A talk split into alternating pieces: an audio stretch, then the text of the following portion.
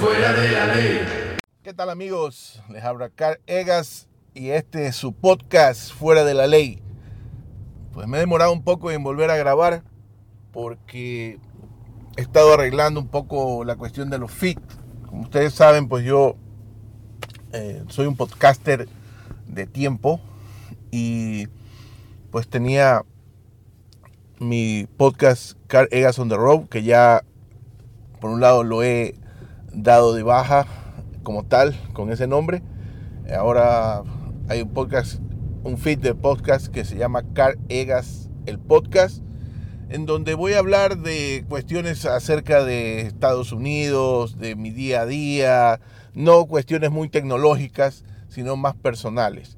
Y este podcast Fuera de la Ley pues va a ser el principal para todo lo que tiene que ver con cuestiones tecnológicas. Y ya está ambos podcasts también disponibles en iTunes, en Spotify, en Google Podcasts, en las principales plataformas de contenido, menos iVoox, que ahí podrán ver que hay algunos feeds, pero como estaban linkeados o enlazados a Spreaker, pues ya algunos podcasts de ahí no se escuchan o no se pueden reproducir. Entonces, al momento voy a mantener uno o dos podcasts, aparecerán en el feed antiguo de Carregas, para las personas que todavía lo conservan y puedan escuchar.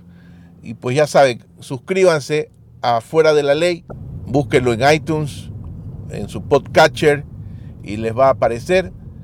Y pues ahí van a poder encontrar todo este contenido tecnológico y que puede pues ayudarles a ahorrar algún dinero o tener una forma más clara de comprender la tecnología. Bueno, ahora voy a hablar un poco acerca de mi situación tecnológica. Acá en Estados Unidos muchos piensan de que estamos muy a la punta de lo que es la tecnología, pero en lo que es las personas de a pie pues no está tan claro. Así que voy a hablar un poco acerca de las diferencias que tenemos con el resto del mundo. Yo especialmente comparado con España, a veces oigo y escucho podcasts españoles y que hablan acerca de cómo cambian de móviles, cómo las tarifas de telefonía son tan baratas, y en comparación con lo que tenemos nosotros acá en Estados Unidos, pues realmente es un robo, y no existe la libre competencia, no, todo esto es una especie de oligopolio en la cual tres grandes operadores, porque ya algunos se han fusionado o se están fusionando, y pues manejan todo lo que son las tarifas y los que son los paquetes. Y pues voy a hablar un poco acerca de eso, y también quiero hablar acerca de lo que es las conexiones a internet, donde la fibra, por ejemplo, está recién siendo instalada en algunos lugares, y cómo es que se está usando para hacer una discriminación en lo que tiene que ver con la mayoría de los usuarios, ¿no? Entonces, esa parte. Y si tengo tiempo y si ustedes me esperan, pues voy a hablar acerca de qué móvil Android comprar. Bueno, entonces, hablando un poco acerca de la telefonía acá en Estados Unidos, existen, digamos, tres principales operadores. En este caso, el primero es Verizon, el cual pues en un principio tiene su tecnología CDMA y también ahora incorpora GSM. Esta tecnología pues tiene mucho tiempo, el CDMA, y pues ellos están con la mayor cobertura a nivel de Estados Unidos. Pero ya poco a poco ha estado siendo desplazado por otra telefónica a la cual yo estoy como cliente, que se llama T-Mobile, que es una compañía que su principal accionista es la Deutsche Telekom de Alemania, y pues ellos han estado pues trabajando mucho con las nuevas bandas de 600 MHz para cubrir la mayor cantidad de lugares acá en Estados Unidos.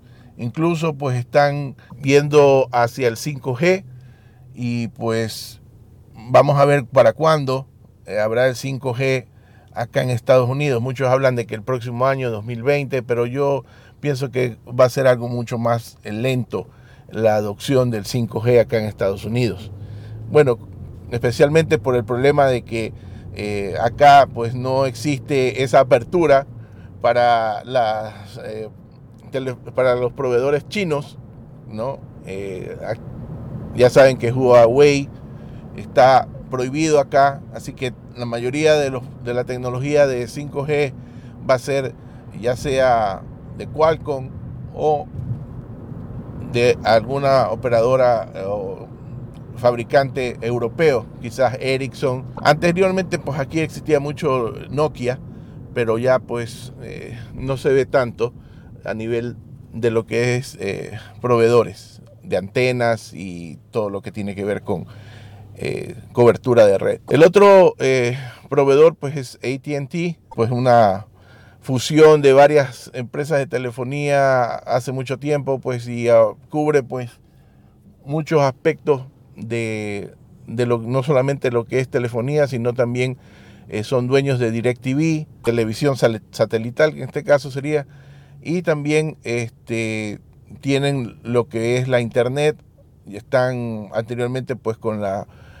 los cables de cobre, y están haciendo la instalación de infraestructura de fibra. Esos son los tres principales. Hay un cuarto que se está fusionando con T-Mobile que se llama Sprint, y pues voy a hablar un poco acerca de Sprint también, pero si se fusiona con T-Mobile, que ya al parecer es casi un hecho, hará que T-Mobile sea la segunda operadora más importante aquí en Estados Unidos. ¿Qué es lo que pasa con las tarifas de telefonía y cómo es que funcionan? Acá en Estados Unidos todavía tenemos el financiamiento de los móviles. Es decir, cuando uno compra un móvil, no lo compra libre, sino que ese móvil es o pertenece exclusivamente a una operadora. En lo que me refiero a que pertenece es que ese móvil no se puede utilizar fácilmente en otra operadora de telefonía porque está bloqueado o asegurado a través del software o el hardware hacia un proveedor. Entonces, únicamente cuando terminas de pagar el móvil puedes solicitar que te lo desbloqueen. Generalmente, pues los móviles acá se venden a un plazo de 24 meses o 2 años. Algunos ya, dependiendo del costo del móvil, pues se pasan a 36 meses. Y en este caso quizás los iPhones, que pasan de los $1,000, pues algunos pues los venden a 36 meses. Y como en el caso de Sprint incluso, no los venden o tú no eres el dueño del móvil, sino que lo estás rentando. Eso quizás, no sé si en Europa lo harán, pero acá tú no eres dueño del móvil, sino que lo estás rentando, y cuando quieres cambiar de móvil pues tienes que devolver el anterior y pues perder todo ese dinero que has gastado en la renta de ese móvil, lo cual no me parece algo bien. Es como si hablamos del lease de un carro, ¿no? O de un auto. Pierdes ese valor que has dado de la renta, por lo cual yo prefiero comprar el móvil y a la operadora. Ahora, ¿qué pasa si no quiero casarme con esa operadora y quiero tener un dispositivo libre? Bueno, aquí viene el problema. Existen los móviles desbloqueados. Incluso Apple en su tienda vende este tipo de móviles, en el cual tú puedes decir, no quiero que esté adscrito a ninguna operadora, no quiero un móvil desbloqueado. Realmente no cuestan más, es decir, no pagas más por ese tipo de móvil, pero lo que sucede es que ese móvil ya no tiene la opción de que pueda tener un seguro con la operadora, ya que no pertenece a la operadora, no puedes tener un seguro, no puedes tener tampoco la facilidad del soporte, porque generalmente pues ese móvil o no es de alguna marca que pueda tener soporte de la operadora, o realmente tampoco tiene las actualizaciones iguales que la operadora. Ese es otro problema, porque ustedes saben que a las operadoras les gusta poner lo que se llama el bloatware, es decir, software, con aplicaciones propias o con adiciones a su red. Por ejemplo, lo que se llama el Wi-Fi call o las llamadas a través de internet. Muchas veces los móviles que están libres no traen ese software o no se puede fácilmente instalar esa característica en el software. Así que muchas veces el comprar un móvil que está desbloqueado, ¿no?, o un móvil libre, no es una buena opción. Bueno, en mi caso he comprado muchos móviles de la casa. Afortunadamente T-Mobile ha puesto quizás uno de los pocos móviles chinos que existen acá en Estados Unidos, que es la marca OnePlus. Pero igual, el OnePlus que consigo con la operadora, pues está bloqueado con la operadora. Fácilmente lo he podido yo desbloquear, ¿no? Pero no es una cuestión que la mayoría de la gente puede hacer. Aún incluso así, a veces la versión que trae la operadora no es igual a la versión que está disponible a nivel mundial, ¿no? Otro problema, ¿no? A veces con las actualizaciones.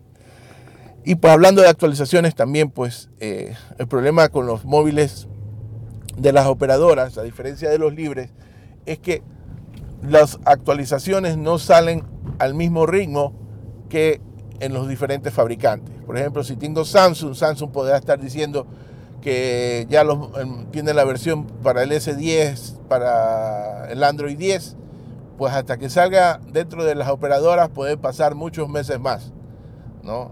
El caso es así, porque ellos tienen que probarlas con su red, asegurarse de que esté con el bloatware de ellos y todo ese tipo de cosas que hacen más complicado el que puedas tener una actualización inmediata de tu software. En el caso del OnePlus pasa lo mismo, ¿no? La versión del OnePlus que puede estar saliendo ya al mercado no va a estar actualizado en la versión de la operadora, que en este caso es T-Mobile. Bueno, un poco más hablando de las tarifas. Aquí, para darles un caso, la tarifa más básica que puedes encontrar quizás de una línea de teléfono celular o teléfono móvil, pues no baja de unos $50 o $60 con los datos limitados. Es decir, la cuestión de datos ilimitados, pues acá es algo que está en el top de las tarifas, y pues si tienes alguna cuestión de datos ilimitados, pues estás pagando mucho más. Sé que en Europa pues hay paquetes de 20 gigas, paquetes a 50 gigas, cosas así. También acá existen ese tipo de paquetes, pero generalmente no se habla tanto de 20 gigas, sino de 4 gigas, de 8 gigas, ¿no? Lo mayor que puedes ver, ¿no? Y ya de ahí viene la parte ilimitada. Pero incluso cuando tienes ilimitado, pues no es algo así que puedas utilizar todo lo que te dé la gana, porque a veces hay límites. Por ejemplo, si llegas ya a pasar los 20 gigas, te bajan la velocidad, ¿no? Cuestiones así. Bueno, creo que también en otras partes lo hacen las operadoras, pero realmente ilimitado, pocas veces se puede utilizar y el costo es mucho mayor. En mi casa tengo 5 usuarios puestos en mi cuenta. Estoy pagando por esos 5 usuarios que tienen. En el caso de todos, supuestamente tenemos datos ilimitados, tenemos llamadas gratuitas, mensajes de texto gratuitos, y estoy pagando alrededor de $220. En eso también está incorporado los pagos, lo que son los pagos de los móviles. Pero realmente, digamos que entre el pago de móviles podrán ser quizás unos $45 o $50. Así que digamos que estoy pagando $160 únicamente por lo que es datos de telefonía, lo que es el servicio, ¿no? Ya si tú tienes, por ejemplo, en mi caso, yo tengo dos teléfonos o 2 líneas de teléfono que están con seguro, ¿no? Que uno paga alrededor de $12 a $15 mensuales por el seguro de esos móviles, en el caso de que haya algún inconveniente, rotura, robo, pues con pagando ese seguro, pues puedes acceder a que te lo reemplacen En el caso de lo que es roturas, pues generalmente pagas una comisión de $5, pero ya cuando es algún robo ya tienes que pagar más de $100 para que te reemplacen el móvil. Así que, pero es una ventaja en el sentido de que estás cubierto en el caso de algún inconveniente con el móvil. Esto no habla acerca de fallos propios del fabricante, en el cual pues eso ya está cubierto por la garantía, y con el seguro después de del año pues también está cubierto. Acá no tenemos garantía de 2 años. En algunos casos el fabricante, como LG por ejemplo, me ofrecía esa garantía con algunos modelos de sus móviles. ¿Qué es lo que tiene mi familia? Pues todos tenemos actualmente Android. No, hace tiempo que me cambié de iOS o de Apple por cuestiones más que nada de preferencia de lo que tenía que ver las diferentes actualizaciones, ¿no? No me refiero al sistema operativo en sí, sino por la cuestión de que generalmente lo que yo hago es que cada móvil que se compre, ¿no?, nuevo, el anterior generalmente pasa hacia la otra persona que tenga el más viejo, ¿no?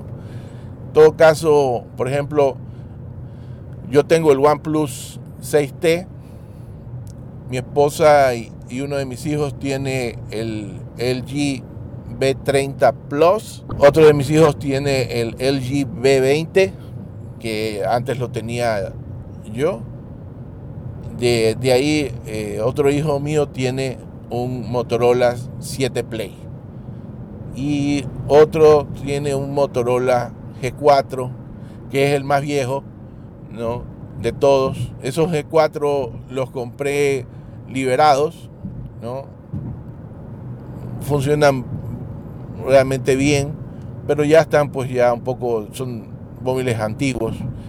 Entonces ya va un poco más lento, el procesador también ya pues no se le puede pedir mucho.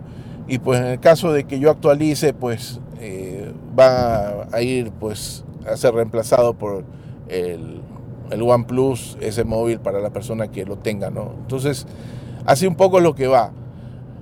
¿Qué opciones hay en lo que tiene que ver con compra de móviles? Tú no puedes ir acá fácilmente a un Best Buy, Corte Inglés y decir, deme un móvil liberado. No se venden en las tiendas mayormente móviles liberados. Generalmente tienes que comprarlos online, ¿no?, ya sea en Amazon, ya sea en tiendas especializadas, o si te quieres arriesgar, puedes comprarlo en eBay. ¿Por qué les digo que si se tiene que arriesgar? Porque tú no sabes lo que puedes encontrar ahí. Muchas veces te ponen que un móvil está ya sin ningún tipo de bloqueo por parte de la operadora, te ponen incluso hasta el IMEI o el número de serie del móvil para que puedas chequear, cuestiones así. Y cuando recibes el móvil y tiene algún tipo de bloqueo y no lo puedes desbloquear. Esto especialmente es mucho más difícil con los iPhone, porque esos iPhones a veces la gente vende esos móviles y supuestamente no están robados, no son robados, pero lo pueden poner en la venta y hasta que entren en el sistema de la operadora y aparezcan. Cuando quieras tú suscribirte al operador, porque tienes que dar el número de serie para suscribirte, pues ahí puede aparecer de que el móvil está bloqueado, que tiene una mal número de serie. Entonces está en una lista negra, ¿no? Aquí en Estados Unidos existe una lista negra en la cual pues si tratas de usar en cualquier operador, cualquiera, ese móvil no te van a dar servicio. Es por eso que muchos de los móviles que son robados aquí se venden en el extranjero o se los envía al extranjero. Ya les digo, el mercado negro de los móviles es muy, pero muy grande, porque aquí, por ejemplo, existe mucha gente que tiene iPhone, porque como lo pagamos a plazo, la gente no se preocupa mucho de pagar $20 o $30 mensuales por el teléfono que está más de moda. En el caso de que quieras un teléfono iPhone de última generación, muchos operadores lo que hacen es, por ejemplo, tienes que dar un pago inicial mucho más alto y de ahí te ponen todas las cuotas al mismo nivel que cualquier otro teléfono, ¿no? Así que también existe la opción de que puedas dar el modelo anterior que tengas y te hacen algún tipo de descuento en el valor del teléfono. Pero ya les digo, acá en Estados Unidos el iPhone es el más popular. De ahí pues Android también tiene su mercado, su nicho, pero las mismas operadoras se han encargado, junto con Apple, de promocionar y hacer que el iPhone tenga mayor relevancia. Samsung vendría a ser, en lo que tiene que ver con Android, el principal exponente del mercado. De ahí las otras marcas pasan desapercibidas generalmente. Quizás otra marca podría ser LG, pero LG, por ejemplo, tiene sus problemas con los diferentes modelos que saca, la tardanza que tiene para actualizar los móviles, nuevos sistemas operativos, mucho más que Samsung. Y de ahí pues existen algunas marcas como Sony, quizás marcas chinas no vas a ver aquí. Es decir, anteriormente podías ver un STE, algún modelo Alcatel, por ejemplo, también hay, en lo que especialmente son esos teléfonos los venden en los prepagos.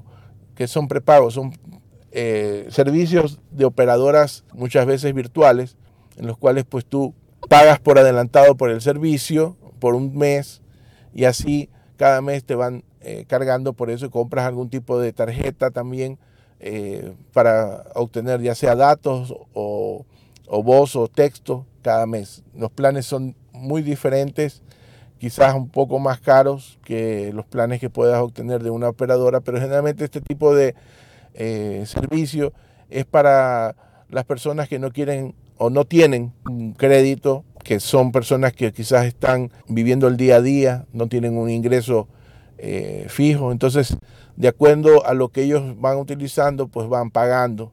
Y ya cuando se les acaban los datos o se les acaban los minutos, pues compran otros paquetes de esto. Pueden hacerlo a través de tarjetas prepago, pueden también a través de la red o desde el mismo teléfono hacer las compras de estos paquetes.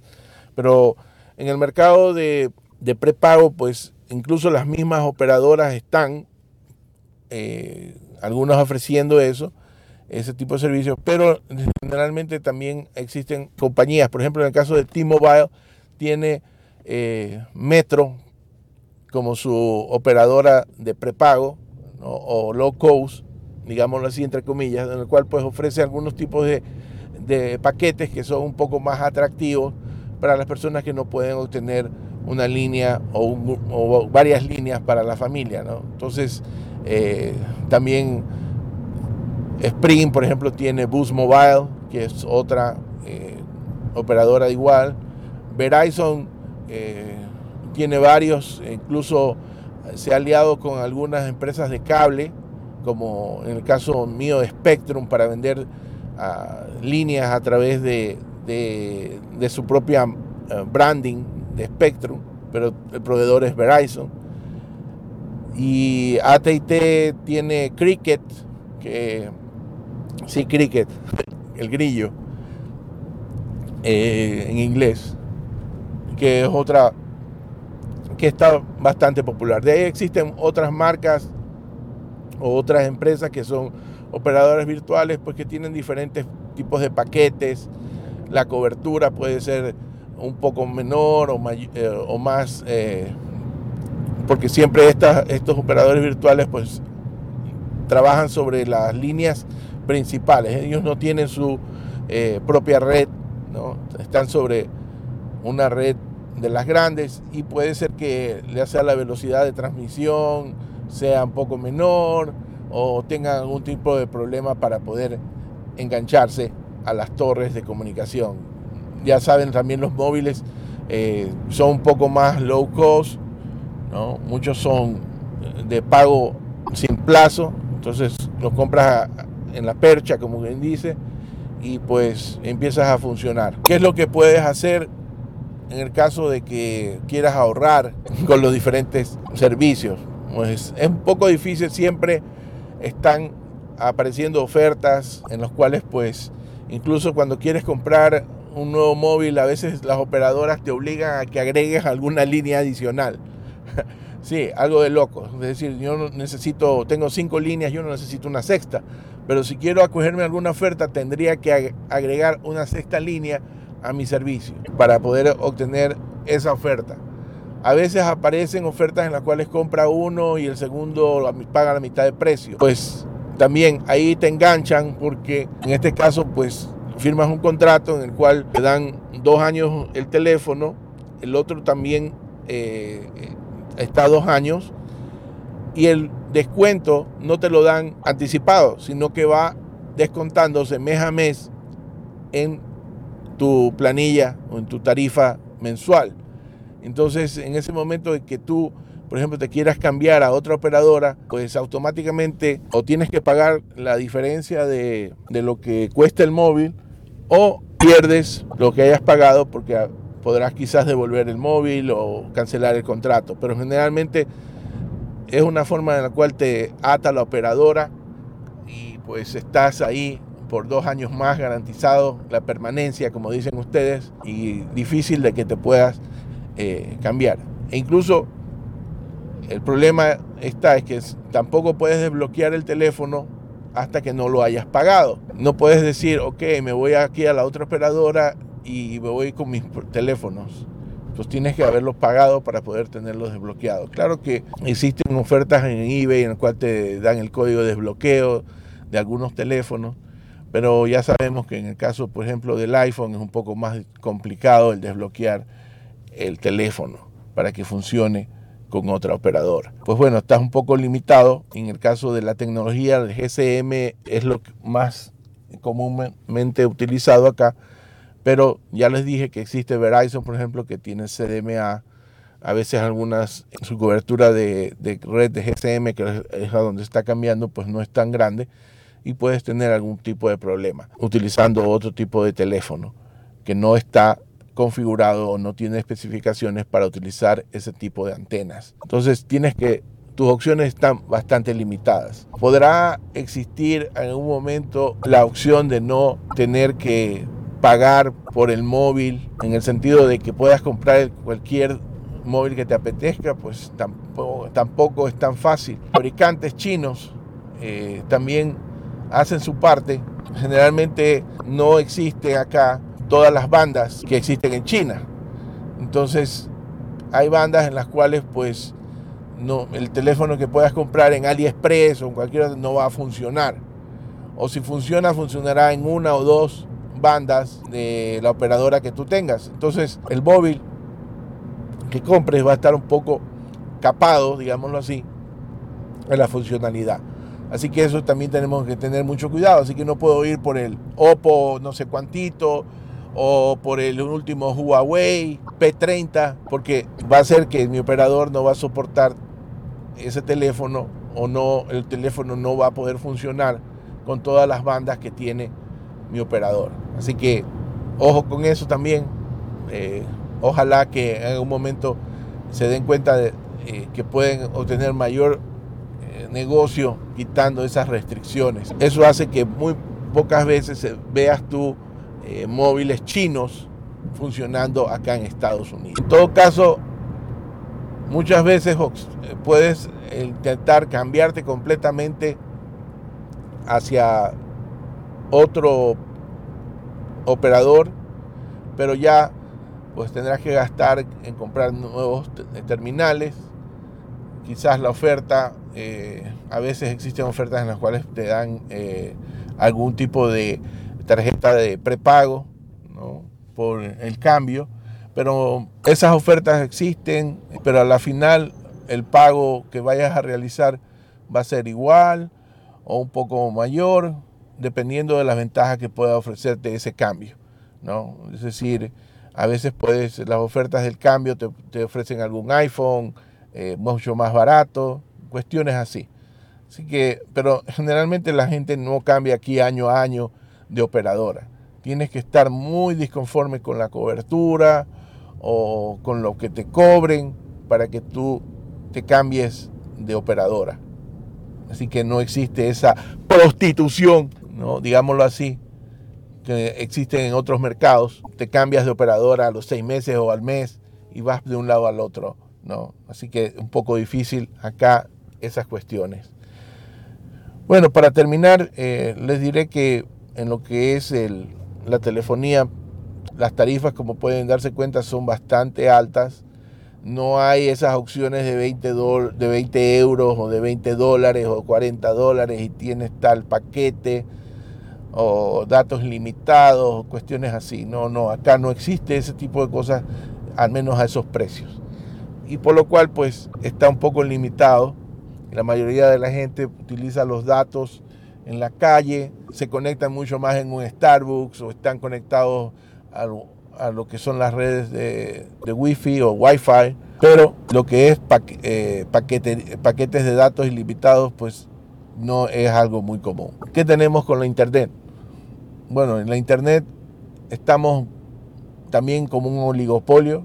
Existen las operadoras de telefonía como AT&T, como Verizon, que ofrecen la fibra o la conexión de cobre a sus usuarios, pero aquí existe algo que es mucho más terrible, en el sentido de que, pues, creo que en España, si un operador ofrece su red en algún lugar, otro operador puede utilizar esa infraestructura para ofrecer sus servicios y pagar un fee, o en todo caso ellos tienen que poder, pues, tender los cables, su fibra, a la par que ese otro operador. Pero acá, no sé por qué razón, y esto ya viene de décadas atrás, las ciudades licitan, porque las ciudades vienen a ser los dueños de las calles, digámoslo así, licitan concesiones a los operadores para poder tender ellos sus líneas. Es decir, si una operadora de cable y otra quiere entrar en ese lugar, tendrá que pagar a la ciudad por tener esa opción. O la ciudad no podrá darle tampoco esa opción porque ya tiene contratado con otra operadora. Entonces, cada territorio puede tener, dependiendo, un solo operador que les da el servicio de internet, televisión en ese lugar. Por ejemplo, en mi ciudad solo tengo la opción de tener el cable y todos los servicios que conlleva, porque muchos operadores de cable, pues, te dan telefonía, televisión y la internet con ese operador.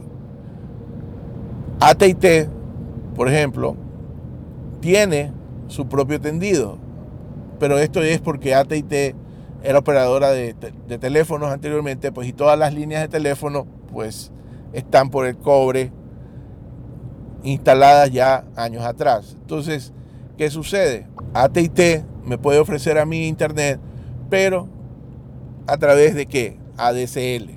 Entonces, solamente puedo tener ADSL y las velocidades que vienen ahí no pasan más de 25 megabits.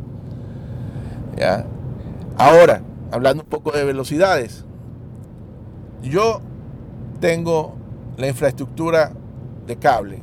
La infraestructura del cable es cable coaxial, cable de cobre, y por alguna extraña situación, yo tengo la velocidad máxima de 400 megabits, pero en la otra ciudad de al lado puede estar el mismo operador de cable y estar ofreciendo fibra a 1 gigabit. Dependiendo de mi zip code o mi código postal, puede ser que lo que me ofrezcan a mí sea mucho menor de lo que pueden estar ofreciendo en otra ciudad que está cruzando la calle, y tengo que aguantarme. Es decir, no tengo forma en la cual el operador me vaya a dar mayor velocidad, ya sea porque o no tiene la infraestructura adecuada, o no le da la gana, o no lo ve rentable el poder instalar fibra en mi vecindario. Entonces es una marginación, una discriminación que a la cual estamos sometidos. Y ya les digo, no es porque la gente vaya a pagar más, porque puedes tú pagar lo mismo casi de lo que está pagando por un gigabit de datos. Es solamente porque ellos no quieren invertir o no quieren hacer el gasto en tender fibra en esa parte de la ciudad. Digo parte porque puede ser que en la misma ciudad, ¿no?, sí exista fibra en las nuevas edificaciones, nuevas construcciones de vecindarios que están haciendo, y en el tuyo, que ya tiene más de 40 años, no quieran hacerlo, ¿ya? Entonces, ese es un problema. Tenemos ese tipo de discriminación acá. No es tan fácil como que tender un cable, o ya sea aéreo, ya sea subterráneo, pasar el cable. No. Como tienes la limitación de qué proveedores tienes y qué es lo que ofrecen, pues tampoco puedes decidir, me voy aquí con el de otro, o me cambio tan fácilmente. En todo caso, la internet, los paquetes de velocidades, pues pueden variar desde lo más económico, de 100 megabits, que están alrededor de $40, 50, hasta los de 1 gigabit, que pueden llegar a quizás 90, a no más de $100, lo que es internet. Si ya agregas televisión, si agregas telefonía o línea fija, pues el paquete, o lo que le llaman acá bundle, pues te puede bajar un poco los precios con algunos descuentos, ¿no?, que te pueden incluir. Pero ¿qué sucede? Que generalmente, por ejemplo, o puedes tener permanencia, como en el caso de AT&T, que a veces te da un año o 24 meses de permanencia. Lo igual pasa con las operadoras satelitales, ¿no? Te dan alguna tarifa de descuento por un tiempo limitado, un año, y después te suben la tarifa a lo que le da la gana y allá te tienes enganchado. En mi vecindario, por ejemplo, hay mucha gente que tiene televisión satelital, pero la televisión satelital no te ofrece internet, o si te ofrece internet, te ofrece la internet de su compañía matriz. Por ejemplo, DirecTV, si tienes DirecTV, te va a ofrecer el internet de AT&T. Y pues si AT&T está malo o no te da una buena velocidad, pues estás completamente jodido. Así que muchas veces contratas la televisión con el satélite y el internet lo tienes con otro proveedor, porque te puede salir mucho más barato, te dan algún tipo de oferta. Pero a mí lo que más me molesta es que, por ejemplo, yo soy un cliente de cable por muchos tiempos, no te dan un descuento si tú no lo pides o te haces el amago de que te vas a ir. Y para captar nuevos clientes se bajan los pantalones y le dan ofertas, en algunos casos de un año de descuento, después le van subiendo la tarifa, ¿no? Entonces, ¿qué es lo que queda? O cancelar el servicio y contratarlo con el nombre de otra persona para poder acogerte a esa oferta, o esperar pacientemente de que quieran dar algún beneficio cuando pides cancelar el servicio, ¿no? Entonces es un problema, es un incordio el tener que pagar tanto, ya sea por la telefonía, ya sea por el internet, incluso por la televisión. Claro está que muchos están haciendo ahora opción de ir a lo que es la televisión sin cable, ¿no? Lo que es la transmisión aérea. Pero recuerden que acá en Estados Unidos las distancias son muy grandes y a veces no existe la cobertura adecuada, o tienes que poner una antena que sea pues bastante grande para poder conseguir la señal de las principales canales. Y obviamente también viene el problema de que esas solamente son estaciones públicas, digamos así, entre comillas.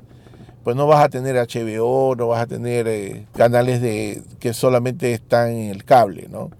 Obviamente que también puedes contratar HBO por online, con el internet, puedes usar Netflix, cuestiones así. Yo realmente no veo mucha televisión pública, Pero para estar informado de las noticias locales, pues tienes que tenerla. Y la cobertura a veces aérea no es tan buena. Yo tengo, por ejemplo, Tivo. Mi Tivo funciona con el cable. Y si quieres tener ya un DVR que funcione con lo que se llama on the air, o la transmisión en vía aérea, pues tienes que conseguirte otro diferente aparato de Tivo.